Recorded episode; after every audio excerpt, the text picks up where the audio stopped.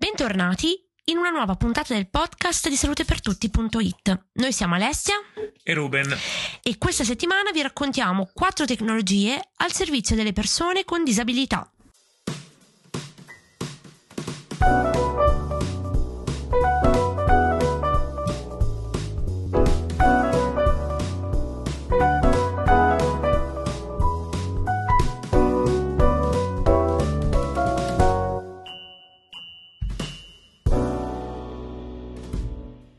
Dato che la tecnologia sta dialogando sempre di più con il sociale, in questa puntata del podcast di salutepertutti.it vi raccontiamo alcune soluzioni volte a migliorare la qualità di vita delle persone più fragili o con disabilità. La prima tecnologia di cui parliamo è l'EtiSmart. Come riportato da Wired.it, la città di Trieste sta diventando un vero e proprio apripista per le nuove tecnologie a servizio delle persone con disabilità. Basti pensare all'invenzione appunto del Letismart, realizzato dall'azienda triestina Sen. Si tratta di una soluzione di microelettronica integrata, ovvero un microchip che dialoga con l'ambiente e che viene applicato al tradizionale bastone bianco per le persone non vedenti. È composto da un kit luce che si illumina in modo automatico quando la sorgente luminosa è scarsa e da un kit voce che va a sostituire il manico e presenta un circuito elettronico miniaturizzato utile al non vedente per ricevere informazioni vocali accompagnate da impulsi e vibrazioni. Il dispositivo può essere collegato in punti strategici della strada, come incroci, fermate dell'autobus, ospedali e scuole, per facilitare l'orientamento delle persone ipovedenti alla ricerca di un negozio o di un ufficio. Il sistema sarà a breve disponibile anche a Como, Mantova e Milano presso l'Università Bocconi, nel sito turistico di Pestum e nel centro storico di Firenze. Un'altra innovazione molto interessante è sicuramente MyMove. Questo perché se dopo un trauma motorio si è limitati anche nella vita lavorativa e usare un mouse o il touchscreen di un telefono diventa complicato, l'azienda israeliana Six Degrees, fondata dai coniugi Midi Berger e Arie Katz, ha ben pensato di creare un dispositivo che ne semplifichi l'utilizzo, che è questo MyMove.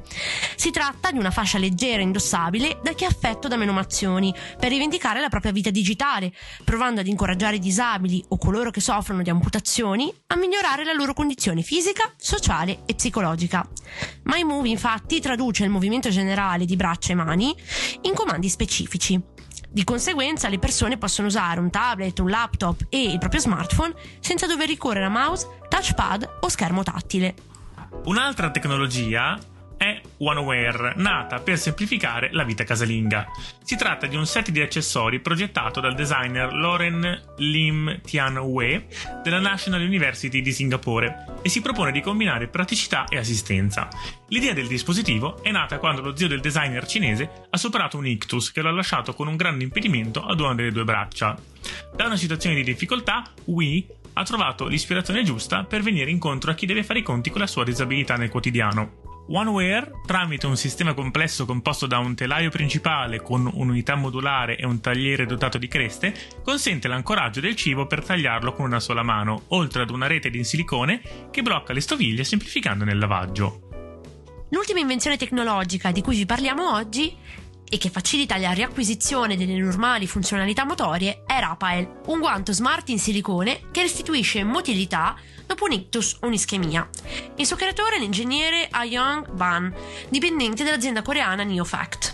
Il dispositivo pesa soltanto 132 grammi ed è dotato di accelerometro e sensori per registrare i movimenti delle mani, inducendo la neuroplasticità necessaria per il ripristino della funzione manuale dei pazienti.